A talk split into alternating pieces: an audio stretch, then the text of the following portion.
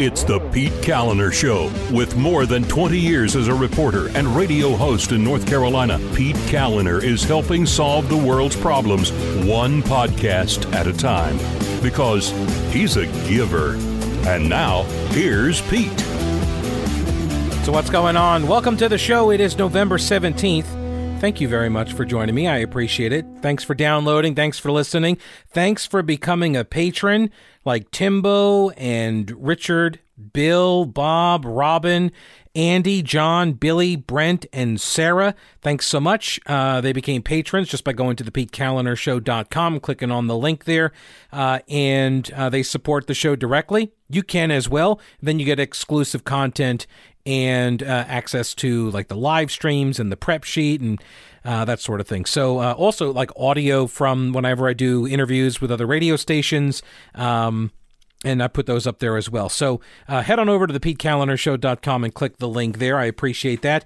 Uh, also, the show today is presented by Mattress Man, uh, four locations in Asheville, Arden, and Hendersonville, and uh, they do ship nationwide.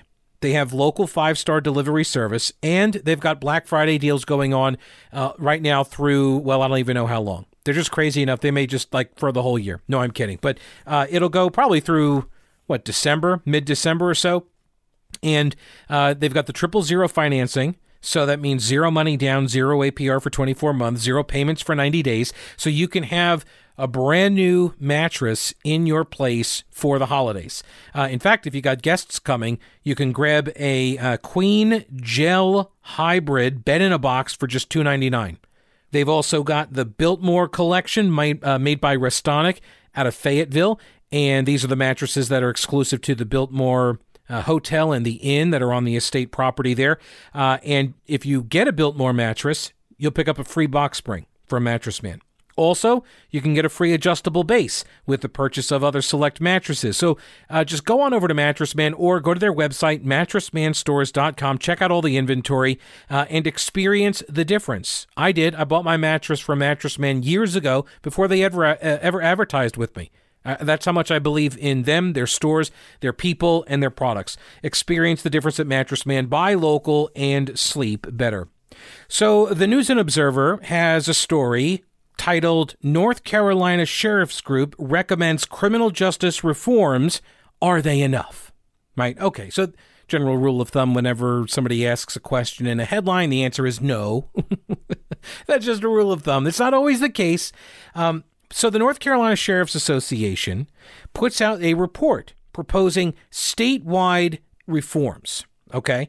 Uh, and here's the lead sentence from the News and Observer all North Carolina students should be required to watch videos explaining how to interact with law enforcement by their junior year. Outrage ensues. Right. Um, Eddie Caldwell is the executive vice president and general counsel of the Sheriff's Association. He told the News and Observer, quote, I don't see how anybody could find it controversial or be opposed to educating high school kids on what the law requires. That's just education. so, right. Look, full disclosure, I have been an advocate of having everybody working off of a universally known and accepted set of guidelines when interacting with law enforcement and with law enforcement interacting with civilians. I'm I I, I have uh, came across this idea years ago. I like it. I am I am totally fine with this because uh, I think if everybody knows what is expected of them and what is expected of their counterpart in the interaction, I think everybody then, when we view videos, when we see these, you know, uh, interactions on uh, uh on Twitter and Facebook, we're all coming from basically a universally educated point of view, right? Instead of having to go over time and again every single time there's any kind of interaction, we have to go over, okay, this is not acceptable, this is acceptable, this is use of force, this is not like if we all have an understanding of, hey, you know what? Uh, rather than uh, yelling at the cop, calling him all sorts of names and running away, uh, probably not a great idea, right? Probably not a great idea. Probably it's a good idea to talk with the cop and uh, and when they're asking you some questions, you can answer some of them, but if they start going down a particular path, then you don't. and everybody would know that, right? Everybody would know what a bad cop interacting with a civilian looks like, and vice versa. So I, I like this idea. I do. But not everybody does. And I understand that. Hey, you know what? I'm not trying to make everybody agree with me. But uh, community activist Kerwin Pittman opposes this recommendation, according to the News and Observer story. Such a video could skew information in favor of officers, he said, and allow them to more easily violate someone's rights. He says, quote, it is sad that they would sink to that level of propaganda. Really? This is propaganda? Just the idea. Like, to be clear, there is no video yet. All right. This is simply a recommendation out of a report by the Sheriff's Association. They're like, I have it actually. Hang on. Let me just go ahead. I'll skip ahead here and tell you what they here are the recommend. They got two that I was going to highlight here from this report, 31 pages long. Um, not the recommendation. It's the total report. Okay, don't worry. I'm not going to go over all 30 pages of it. But the North Carolina Justice Academy has produced videos in the last several years for training regarding how law enforcement should interact with various populations, including autistic individuals, those in the deaf and hard of hearing community. Uh, however, these videos are designed to teach officers how to interact with the public, not how the public should interact with law enforcement. Okay, this is again, I, this is why I think it is important to have education around this. It is kind of wild. You're you're going to hear there is an anti-education approach being taken for these interactions. You, instead, which is odd to me because if the whole point is to reduce uh, these interactions and the lethality of the interactions, right, to keep them from escalating, then it seems to me like if everybody knew what was expected of them and their counterparts, that that would do it, right, that or at least help. That would minimize some of it, right? If if the police say you're under arrest and they say and the video says then you should you know put your hands behind your back or put your hands behind your head. You should comply with the officer's uh, directions. Now if you consider that to be propaganda i have serious questions about whether or not you are actually interested in trying to save lives here because that would do it Seriously, that would do it. If you complied with the, generally speaking, I'm not saying in all cases, there are obviously cases of bad cops, and they, they talk about that as well, how to, how to get at some of the bad cops that uh, move around from uh, various places. Um, but if, if everybody has an idea about how to interact, it seems to me like that could minimize the lethality of certain interactions.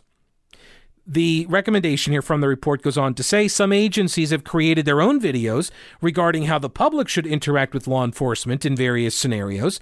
Those may or may not have been widely distributed.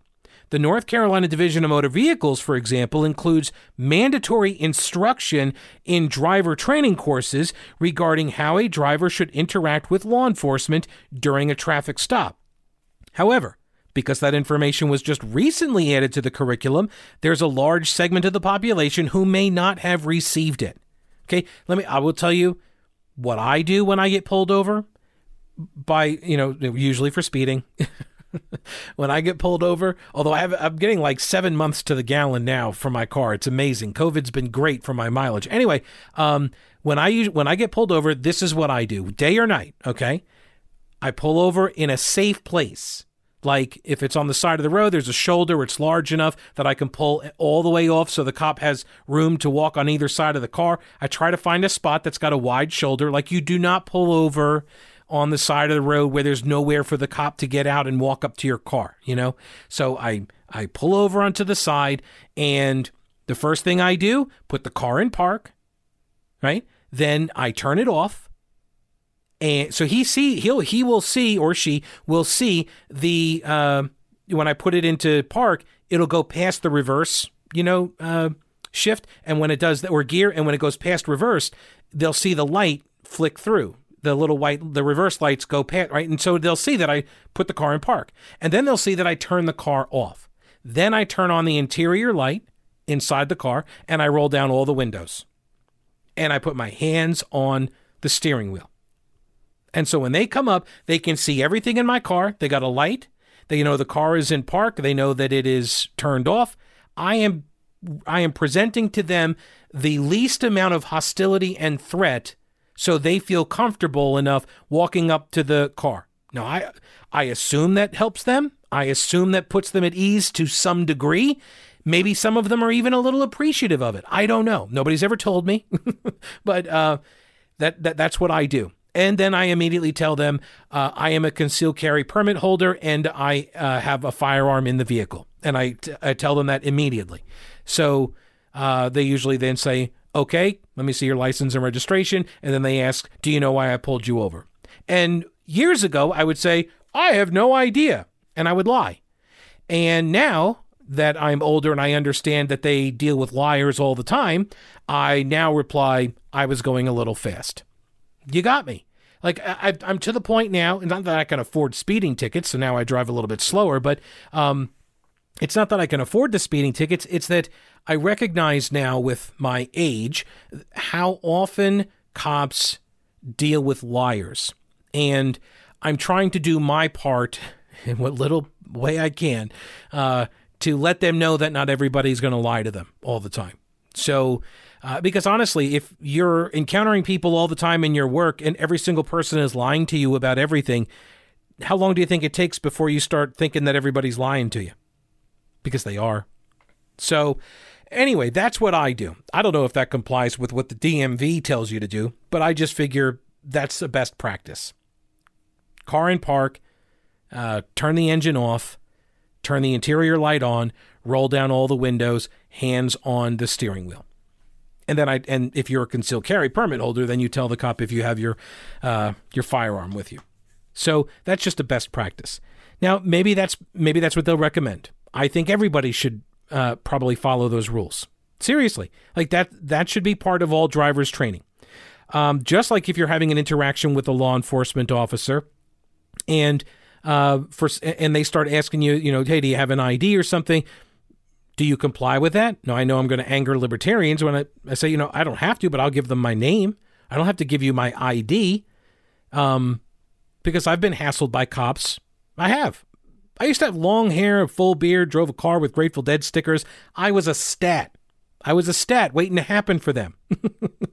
so uh, I understand now, looking back on it. Yeah, like I made myself a target by exhibiting all of the uh, you know all of the displays of a pothead driving around with bags of weed in the car. So um, right, that's if I'm. You, can you blame them for making that assumption? They weren't wrong, by the way, right? they weren't wrong to make those assumptions about me. I know that's profiling and that's wrong. So, uh, the association, back to the Sheriff's Association, their report here says the North Carolina Justice Academy should prepare videos to distribute via social media and other outlets about common law enforcement encounters and what the general public should expect and should do during encounters such as traffic stops, arrests, etc. All North Carolina high school students should be required to view the videos by the beginning of their junior year. And so this is what is labeled as propaganda. This is propaganda according to the community activist Kerwin Pittman. Uh, his name will pop up here in a bit uh, as well. He says it is sad that they would sink to that level of propaganda. I don't understand why this is propaganda. Now, it depends on what the video, you know, is, don't you think? I don't know why you feel comfortable calling it propaganda when you don't even know what the video is. I've seen a lot of videos actually that have been done over the years uh, that are that are showing, you know, uh, the reflex times when uh, police are presented with a threat. I think those videos are very helpful. You don't really uh, understand how fast somebody can draw a gun and shoot you dead until you see it actually happen. You, you really don't have any concept of how fast that occurs. And that's what we're asking officers to do to make these split second decisions. And no, a cop is not going to know whether you're reaching into your car to take out a cell phone or firearm. They're not going to know that. And the amount of time it takes uh, that gun or phone to clear the window from the from the door opening or the car's car doors open and whatever, the amount of time it takes to clear, and so the cop sees it, recognizes it, then draws his own gun, he's already dead, or she is already dead. So the videos that I've seen that are done are very helpful to help you visualize what it is the police officers have to deal with in those types of situations. And I think you would not hear some of these stupid lines. Well, I don't know if you wouldn't hear them anymore. Like, why doesn't he just shoot him in the leg? Why doesn't he just, you know, shoot to injure him instead of kill? You would, I think maybe you would, you would hear fewer comments like that but probably not. I mean, I remember seeing some comments like that on social media. Uh, what was it out of Philadelphia, where the the insane guy runs out of the house with a knife and starts trying to stab the cop, and the cop shoots him dead. And I'm seeing people like, why doesn't he, the cop try to shoot him in the leg? Well, if you're going to say that, why not why not shoot the knife out of his hand? Why can't the cop do that?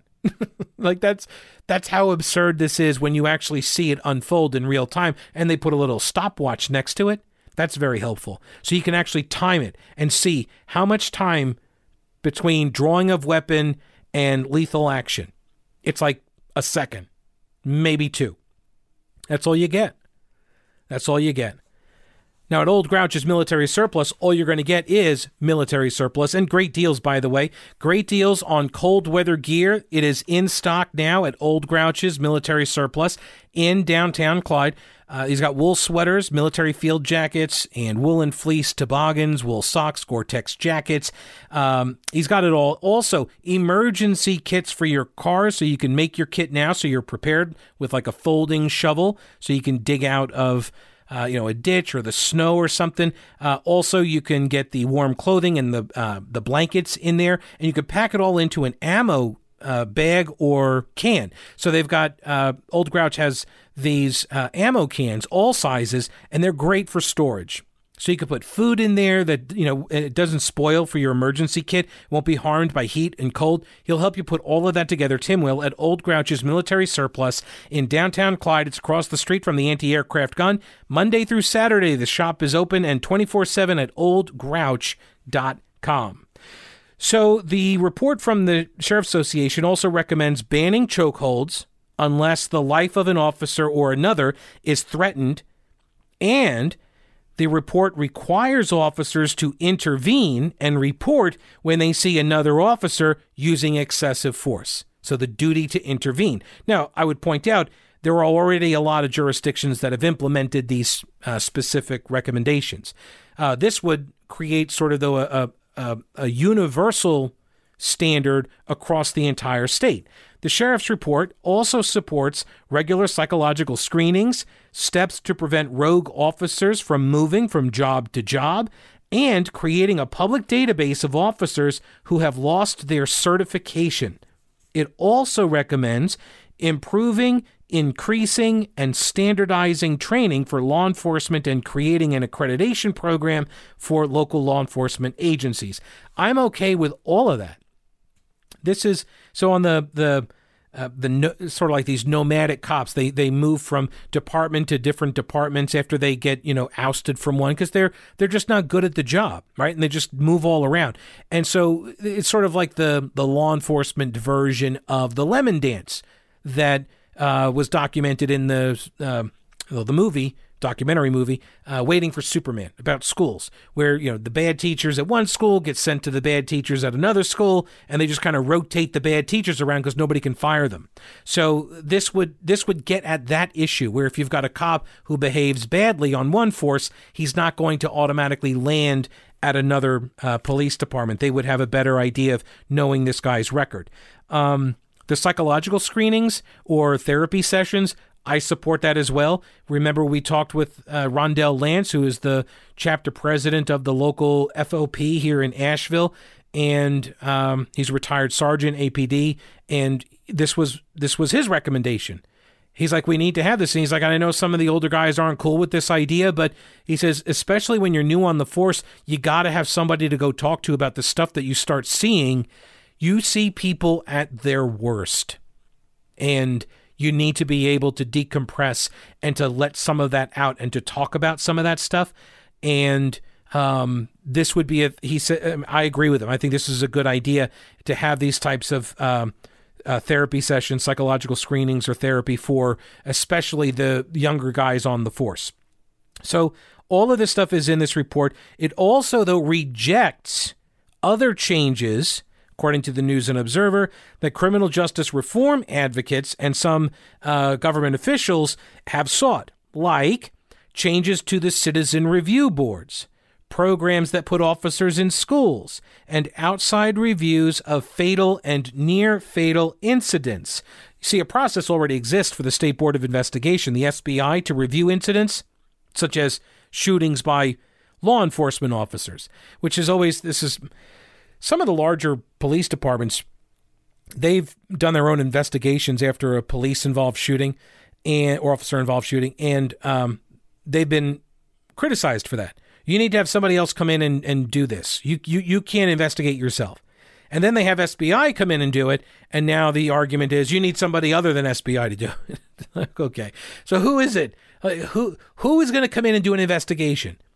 It's like they have this idea that there's some non-law enforcement agency that can come in and do an investigation to really get at the truth because they're not going to believe like what other law enforcement agency is going to come in and have the credibility in your eyes to conduct an impartial investigation and get the truth, right? Because if you view all cops are pigs, all cops are, you know, ACAB or whatever, the ACAB, like if your mindset is already uh, made up that, uh, you know, these cops are going to protect their own, then what agency do you think is going to come in and, and, and do this kind of analysis or uh, investigation? Who's going to do that? Who are you going to trust to do that? Caldwell, Eddie Caldwell, the executive vice president and general counsel of the Sheriff's Association of the state, shared this report with the media last week, more than two weeks ahead of when the North Carolina Task Force for Racial Equity and Criminal Justice is set to propose its own reforms. And this has got, I suspect this is why some folks are a little upset. They feel like he's bigfooting their report, which he probably is, or they, uh, they, the organization probably is. And you know what? It's smart. I'm sorry, but it's a smart move. They know that you guys are going to have this report come out, and they know you're going to suck up all the oxygen when you announce this report and whatever is in it. And so, yeah, I mean, they're going to they'll respond to your report when yours is out, and the media goes to the, all the police associations. Oh, what do you think about this report? Okay, that's going to happen, sure. But the primary driver of that narrative, of that story, is going to be the report from the task force. So, what the Sheriff's Association did was they created their own committee, which, by the way, um, had a working group with 10 sheriffs, including Buncombe County Sheriff Quentin Miller, a Democrat, a black former APD officer, but also kind of social justicey himself. So he was in on this. So they put out their report two weeks ahead of time, which means what? Now, media has had time to read this report. They know what these issues are. And when the task force report comes out in two weeks, they're going to notice differences between the two. And the task force can then be asked at their big unveil, the big reveal, they can then be asked, hey, the Sheriff's Association said XYZ, and you're saying not XYZ. So, what do you think? See, and it puts them in the position of having to answer harder questions. I think it's a really smart move because otherwise the media probably wouldn't even have known to ask the question. They, yeah, the Sheriff's Association has gone on offense. It's a smart move. Yeah, sometimes it makes you do wonder these guys might know what they're doing on some of this stuff. Governor Roy Cooper. Now, I, I assume all of this, of course, is based on an assumption on my part that whatever that whenever the task force does this announcement, they're going to actually have a news conference. They could very well just go over to Roy Cooper's bunker at the Emergency Operations Center and just have the uh, the governor's team, you know, tightly restrict all the reporters from getting in to ask questions. So that might be the way they play it too. This way, there's no difficult questions that get asked. Governor Cooper formed that task force in June, and it is uh, going to make its recommendations on or by December 1st. So they're on a deadline. Task force members Representative Marcia Morey, a Democrat and former Durham County District Judge, as well as Mr. Pittman from earlier, the guy I quoted first, er, uh, Kerwin Pittman, community activist in Raleigh. They both say they're concerned that the sheriff's report is trying to undercut more significant reforms. Caldwell said the association's working with the task force and has two sheriffs participating in the discussion. Quote, We're also doing our own report to put out the issues that we think are important. So I find this find this interesting. Their response, their reaction to the Sheriff's Association putting out a report going through proposed reforms to policing in the state. And and first thing they do is what? They say, "We don't like the fact that you put this out before our report. You're trying to undercut our effort." Which if you're about reform, then wouldn't you welcome all input like that? This is another thing that Rondell Lance talked about uh, when we interviewed him a couple of weeks ago, which was, or I guess now months ago, uh, which was for for local officials to always be trying to reform police and never seek police input in the process, it strikes him and me as dishonest. How can you actually reform policing if you don't get cops in there and ask them what they think needs to be done to reform policing? Um, the report argues this is another uh, uh, point of contention. Were you aware that uh, Democrats and uh, Black Lives Matter activists they are now opposed to school resource officers? Did you know that? Yeah. So this is it's a fairly new development. They're now opposed to having cops in schools. So right, because it just like they didn't want cops at a polling station because people are intimidated by the police officer. The report argues, though, the Sheriff's Association report says school resource uh, officers should stay in schools because they can guard against school shootings and threats. Yeah, that's the reason why we started putting the cops into the schools was because of the threats and the school shootings right? Violence was occurring. Kids were getting beaten up or killed in schools. And so then there was this big like I, am I'm, I'm talking like I'm an old timer. And I was a young kid. We had cops in the schools. Like this is like a year ago. We're talking. this is two years ago when there was this huge push to put cops in schools. So yeah, here we are now. Police in schools. Uh, now that is triggering and offensive. It makes people feel unsafe. State Representative Morey said other uh, other people want officers removed or no longer able to press charges against students through the juvenile justice system. So, okay, fine. If we have to have some cops on premises, fine, but they just can't charge anybody. Which, okay, so as long as I commit crimes on school property, then uh, I, I'm allowed to do so. There's, and yay me, it's like a jubilee for criminals on school property. all of a sudden they're going to say, why are all these drug deals going down uh, right inside the, the school campus? I don't I don't understand it. The association's report, as I mentioned, was created uh, with the work uh, with the help and input of sheriffs from around the state, and then there was this response on Twitter from Bruce Siceloff, who is the former reporter and editor at the Raleigh News and Observer. He's now retired. And here's what he said North Carolina Sheriff's Association wants to make high school kids watch indoctrination video on proper interaction with cops. In another lifetime, this might be funny. Why would that be funny? Why would it be funny to instruct people how to interact with law enforcement in a life or death situation. If you're going around telling everybody that you have to have conversations with your kids because of the color of your skin, then don't you think? And the point of that, obviously, is that if you don't have that conversation with your children, then they're going to get killed by a cop. We've heard this, right? For the last now, I've been hearing it for probably about five years. I don't know how long it's been going on, but African Americans, and they say that they have to have these conversations. And I don't deny that they do. Um, and I, and it breaks my heart to hear that.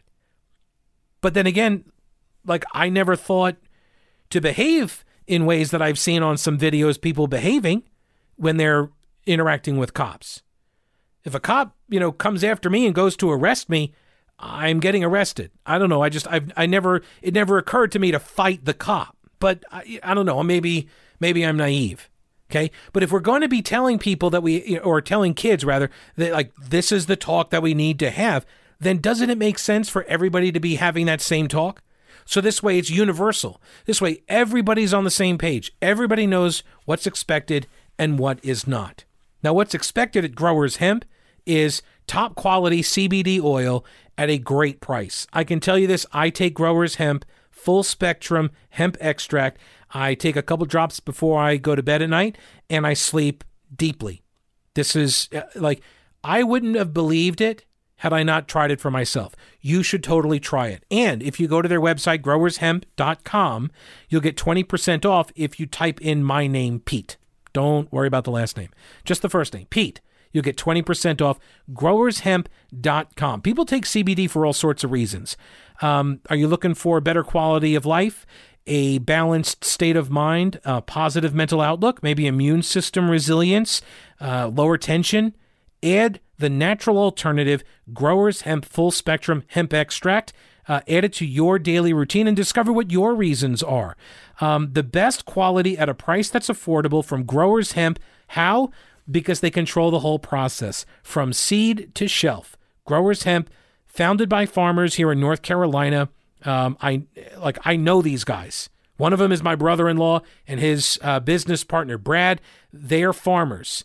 Uh, Brad's a veteran, and they're like, you know what? We can do this better because when hemp got legal in North Carolina, there were all these uh, uh, guys and companies. They all came from you know like from the West, from California, like locusts, and they they came into the state and they made all these promises to a bunch of farmers who then got burned.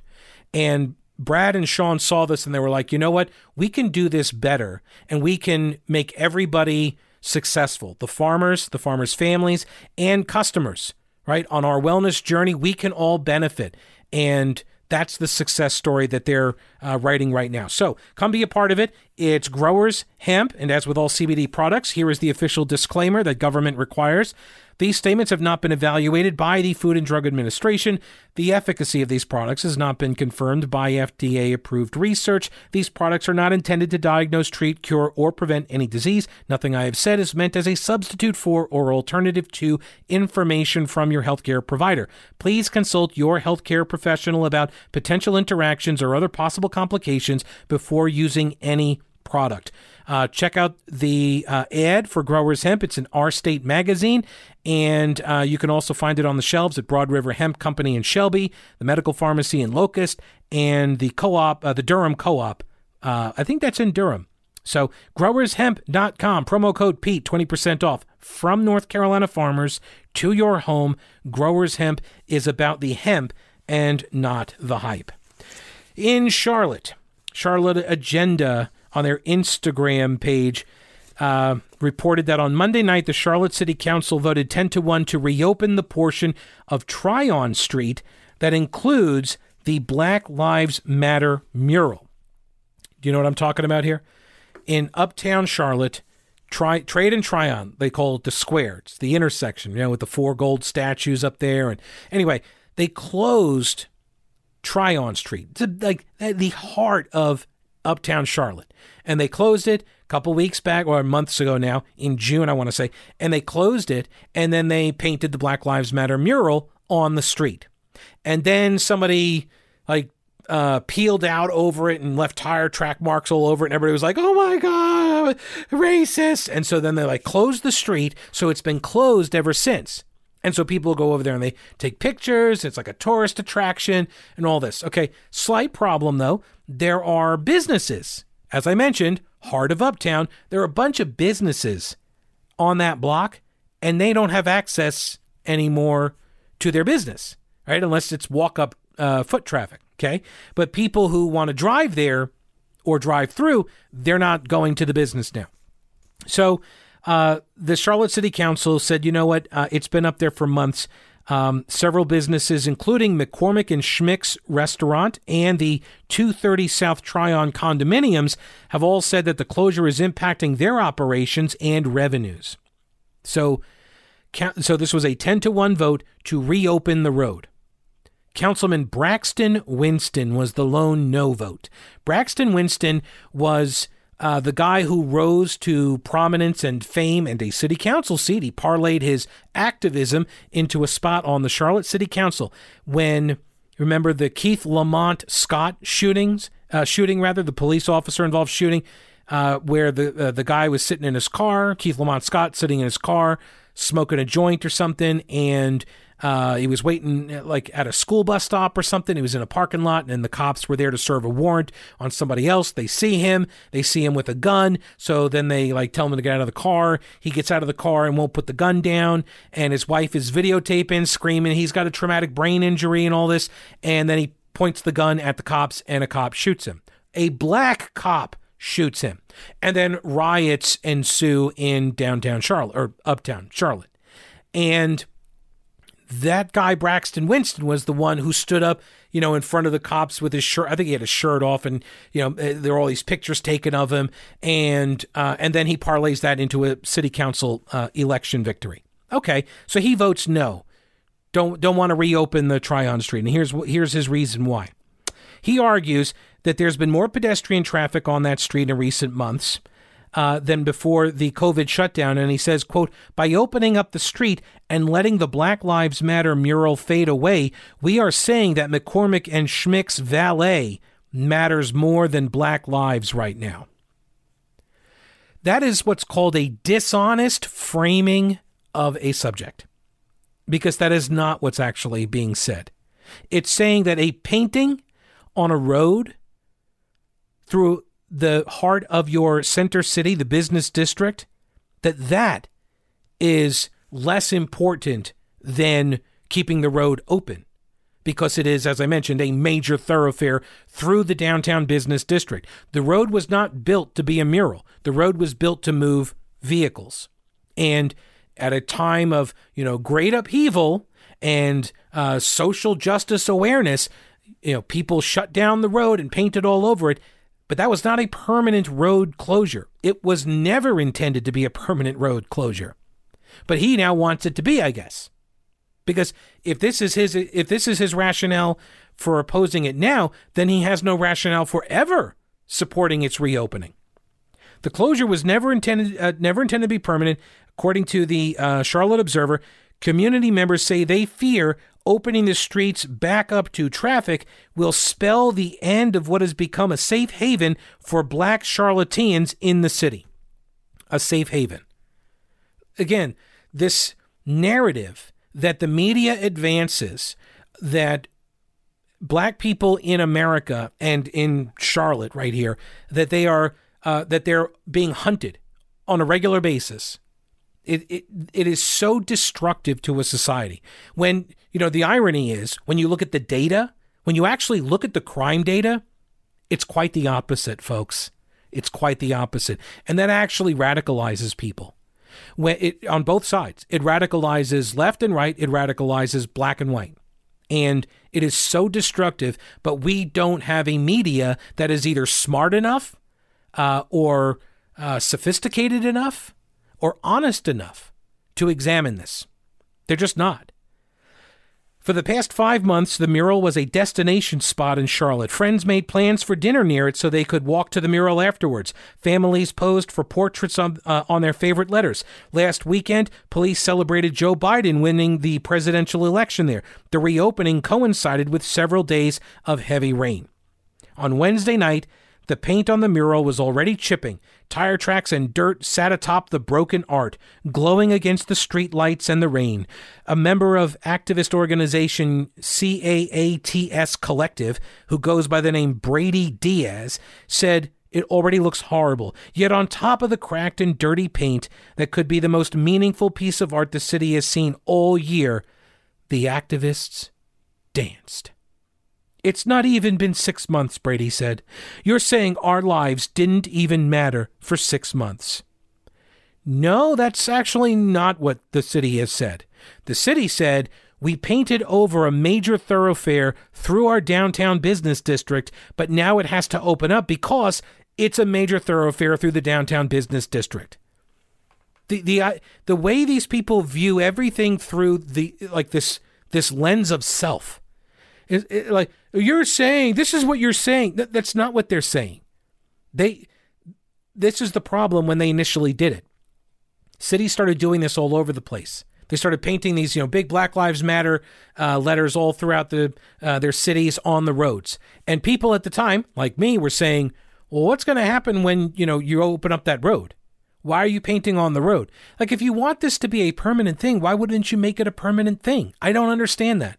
Why did you make it a temporary thing in the first place? Because you knew now that this was going to happen.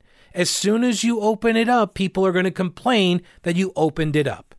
Speaking of opening things up, uh, if you are trying to get your house sold, you need to have some open houses or something, right? Here, how about this idea?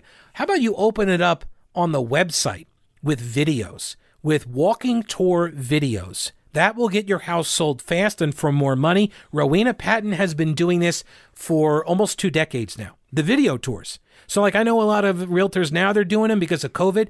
Rowena's been doing it for a very long time. She used to be in marketing, so she knows how to sell stuff. And in this case, it's your house. And that's great for you. Get your house sold fast and for more money. She's got buyers already lined up. If you're thinking about selling or you're thinking about buying a house, she's got homes at all price points. Buying or selling, call the only agent that I called, Rowena Patton, 333 4483. That's 333 4483, mountainhomehunt.com, and start packing.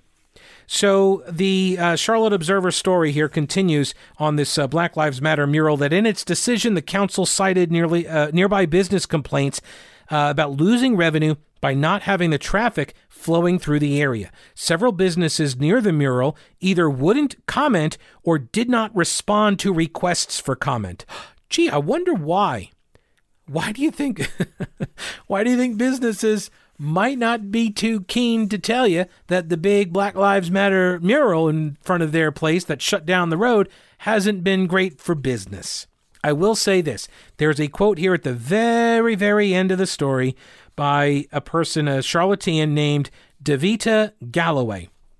And she says, Was it supposed to remain closed forever?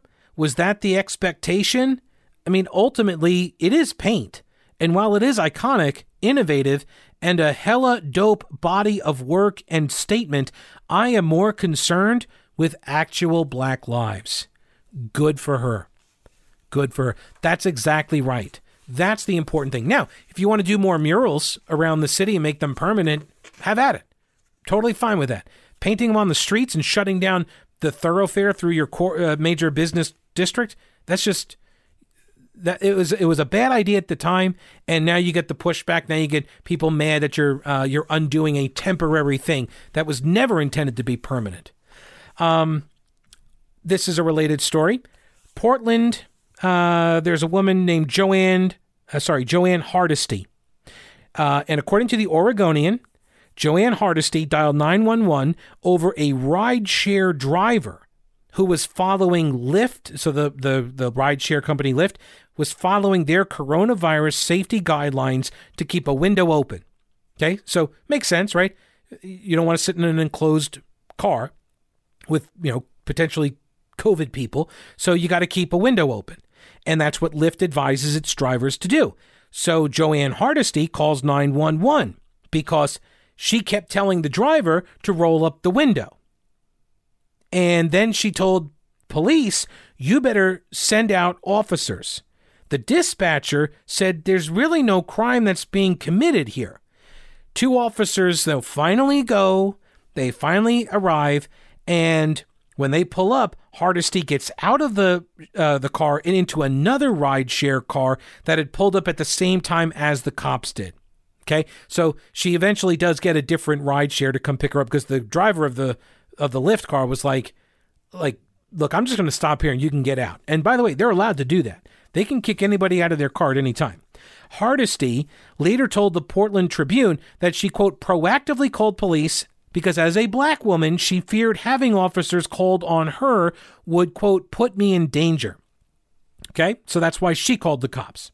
She says, I don't call 911 lightly, but I certainly am not going to do anything that would put my personal safety at risk. It's a lot harder when you are black or brown in America to make that decision. I am very aware of how unsafe it is for a single woman to be traveling anywhere, especially in this very racially tense time. Again, this is Portland. Okay. Um, She, uh, she says, People recognize me everywhere. I just was not going to take that chance. People recognize her everywhere. Oh, did I? Oh, I forgot to mention.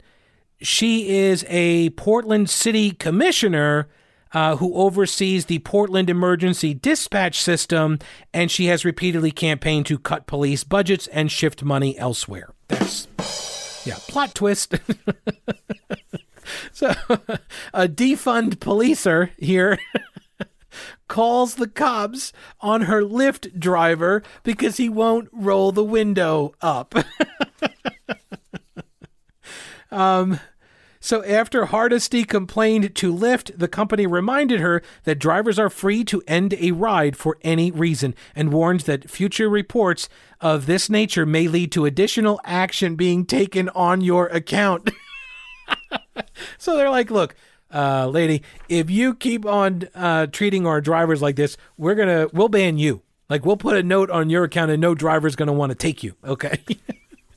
uh, in a related story, People living in parts of Minneapolis hit hardest by the rise in shootings and carjackings are once again asking for more police presence. Why? To stop the violence, of course. The latest cries for help come after learning that the new Minneapolis violence interrupters, they have been sidelined from their duties of stopping crimes before they happen. Quote, you have gunshots every half hour or every hour, some of them ending up in a shooting, some of them ending up with death, said Don Samuels, a former Minneapolis city councilman. He says his neighbors are held hostage by stray bullets that have invaded their lives. He says the violence interrupters are regrouping, conducting more training, and taking a break from the action. He says it's not surprising. Quote, we knew there was a level of criminality and violence that would actually put them in danger. So, from his front porch in North Minneapolis, he asks city leaders to give his community what they need to feel safe in their homes. Quote, We're crying out for the presence of law enforcement. Officials on the streets in patrols, uh, sorry, officers on the streets in patrols to become a deterrent to the worst of the violence, which is what we're experiencing now. Gosh, man, if only somebody would have known that this could have happened, maybe we could have avoided it, right? If only there were people saying, hey, you know what? If you start taking all the cops off the streets, then the criminals are going to run wild because that's really the only deterrent that's there People aren't just going to stop being criminals uh, because the cops are gone. They're like, oh, whew, now that the cops are no longer all over the place, now I don't have to live this life of crime. uh, right. If only somebody would have known. He, uh, he says it's not an either or, it's a both. We want the cops who come to treat people civilly, but we want them to come. And on that, I agree with. Uh, I agree with him it, the the people that you harm the most in these this stupid defund the police campaign, um, the people that get hurt the worst are the people who are the most vulnerable. So, um, media, meanwhile, taking a hit for not reporting on violence in a certain city during a certain event. Details on that in a minute. First, General Equipment Rental in Weaverville is your source right now for, yes, not just rental equipment and tools. They've got all of the tools, all the equipment. If you're if you're a, a, a general contractor, you do work and you don't need these tools all the time. You know, maybe you're a handyman and you just need a tool uh, every now and again. This is the perfect place for you. General Equipment Rental. Okay, you pick up the tool you need for the work for the project that you got to get done, and then you bring it back when you're done. It's fantastic. But they also have yard equipment for sale. General Equipment Rental uh, is your official licensed Husqvarna and Honda outdoor power equipment sales and service provider. And right now, while supplies last, you can get 10% off the Husqvarna Auto Mower. I've been talking about this thing for a while is so awesome. Like I was looking, I spent way too much time looking at this thing. The details on it, it's fantastic. It's like a Roomba for your yard. It looks like the Batmobile. It's completely automated. It charges itself, and you can you uh, you can check in with it on, on your smartphone. And if somebody tries to steal it, it has a GPS locator in it, and it shuts itself off as soon as it's outside of the perimeter of your yard. So it becomes a paperweight. It's a fantastic piece of technology. If you got somebody who's always doing the yard and uh, they don't particularly enjoy it, this is the Christmas gift to get them. Okay, the Husqvarna Auto Mower. It is at General Equipment Rental in Weaverville. It's at the intersection of Merrimon Avenue and Reems Creek Road. Family owned and operated for three generations. GeneralRents.com. That's GeneralRents.com. And think outside your toolbox. So, Fox News reports that conservatives are criticizing members of the media for failing to cover violence against President Trump's supporters at the so called Million MAGA March in Washington, D.C. over the weekend. This is. This is so frustrating for me. Um, for folks who have never been inside of a newsroom and uh, you've never seen how uh, stories get get pitched and get assigned, this is what's infuriating. There is at first there is a either flat out refusal to cover an event or uh, it's ignorance that the event is occurring at all. I doubt that there was ignorance that this event was occurring over the weekend in Washington D.C. Um, so this was a refusal to cover the uh, the event. So media outlets will first refuse to cover uh, something like this, and then when conservative or you know right wing media when they cover the event, then the mainstream legacy outlets they then dismiss that coverage because oh well, that's just from those right wingers from the conservative media and they mock the conservative media for covering the event. Well you know what guys? If you thought you could do a better job why didn't you go do it? No you chose not to cover it. You made a decision that you didn't think it was newsworthy. Well if you don't think it's newsworthy to cover it then shut the hell up. Seriously. Like shut up about your like your uh, analysis or something on the way it got covered. If you think you can do a better job, then go do it. But they don't do it. Therein lies the problem. Um, quote, I want to hear Joe Biden and Kamala Harris condemn Antifa and Black Lives Matter criminals who assaulted and harassed peaceful demonstrators in D.C. today, including the elderly and families, wrote political strategist Doug Stafford on Twitter. Of course they won't, and media won't make them. Watching video, this is from um, Rand Paul's wife, Kelly. She says, watching video of people being assaulted and mobbed uh, in D.C. tonight brings back awful memories. You want an example of media bias? When Rand Paul and I spoke about our mob assault, the AP reported our claim was, quote, without evidence, despite 10 minutes of video. You remember that? After what the um, the Republican National Convention, Trump makes the speech on the White House lawn, and then everybody is leaving the White House, and they get swarmed by these leftist nut jobs. And the, uh, Rand Paul and his wife, and I forget there was somebody else with them, and they're they're being surrounded and shoved and all this. And there there was a cop there on a bike, remember, and somebody shoves the cop into Rand Paul. Anyway, the New York Times, or sorry, the AP um, they they sent out this tweet saying that oh the, you know they claim they were they were assaulted without evidence. I watched the video. You can see the video. There there's the evidence. The Pauls were surrounded by what the senator described as a crazed mob after the RNC. Several thousand Trump supporters protested election results, um, and then after during the day, and then when it uh, when the sun went down, all of the leftists uh, showed up and they started beating up people, swarming them, uh, shouting at you know children in the streets. Uh, yeah, it was just awful, terrible human beings. Like, uh, and I'm not sure they're aware of how that looks to the normal people that don't engage in politics or anything like that. Just that sight of you with a bullhorn screaming at a four-year-old, like you don't look like the good person in that scenario. All right. That's a wrap for this episode. Thanks so much for listening. I do appreciate it. And uh, please remember hit the subscribe button and subscribe to the podcast. It's totally free. You know that. Uh, thanks again for listening. Talk with you later. Don't break anything while I'm gone.